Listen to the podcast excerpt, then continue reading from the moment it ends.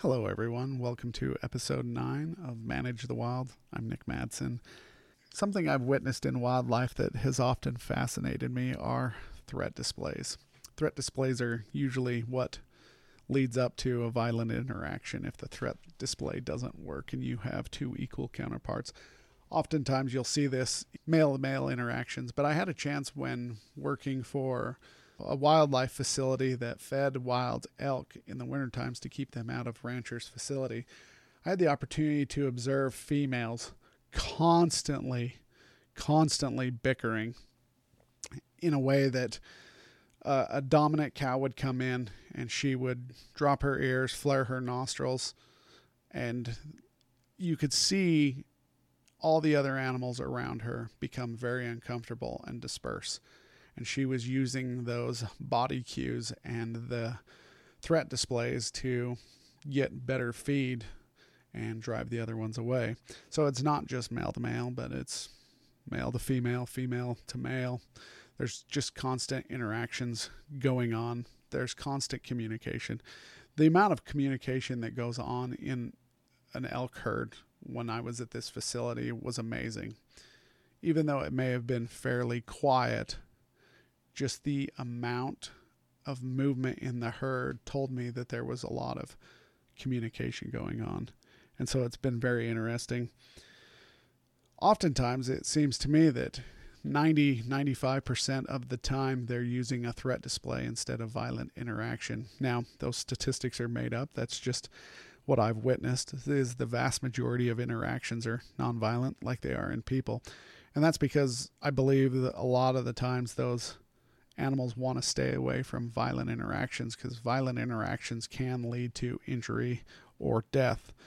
When you do see violent interactions, you'll see two mule deer lock antlers and they go for 30 seconds or so in pushing and shoving, and then the one eventually will just run off and leave because it's realized it's overmatched. So even these violent interactions are oftentimes not very long.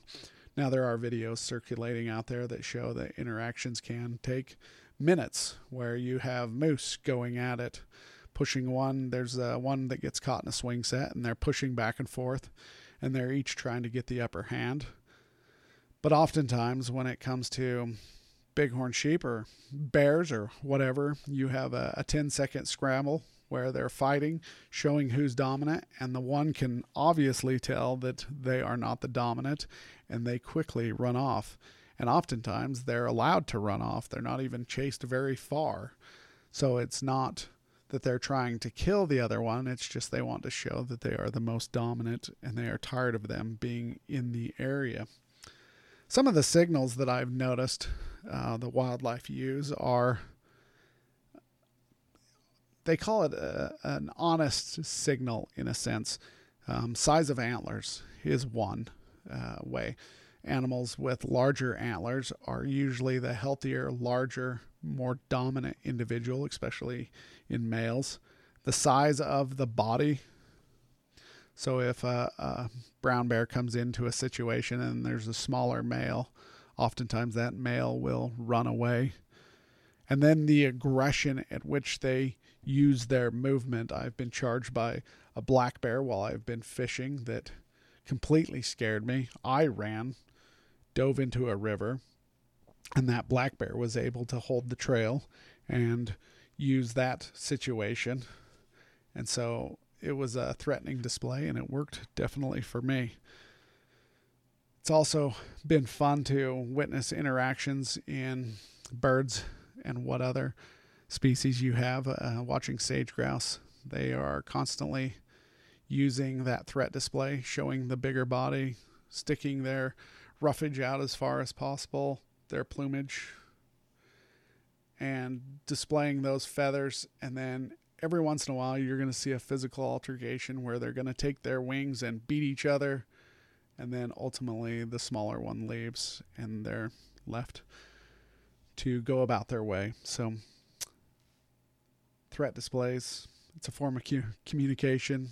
Uh, I would say some threat displays are like being in New York City and Los Angeles, and other threat displays are just like driving down the highway in Utah. All right. Thanks, you guys. Have a great day. Stay wild.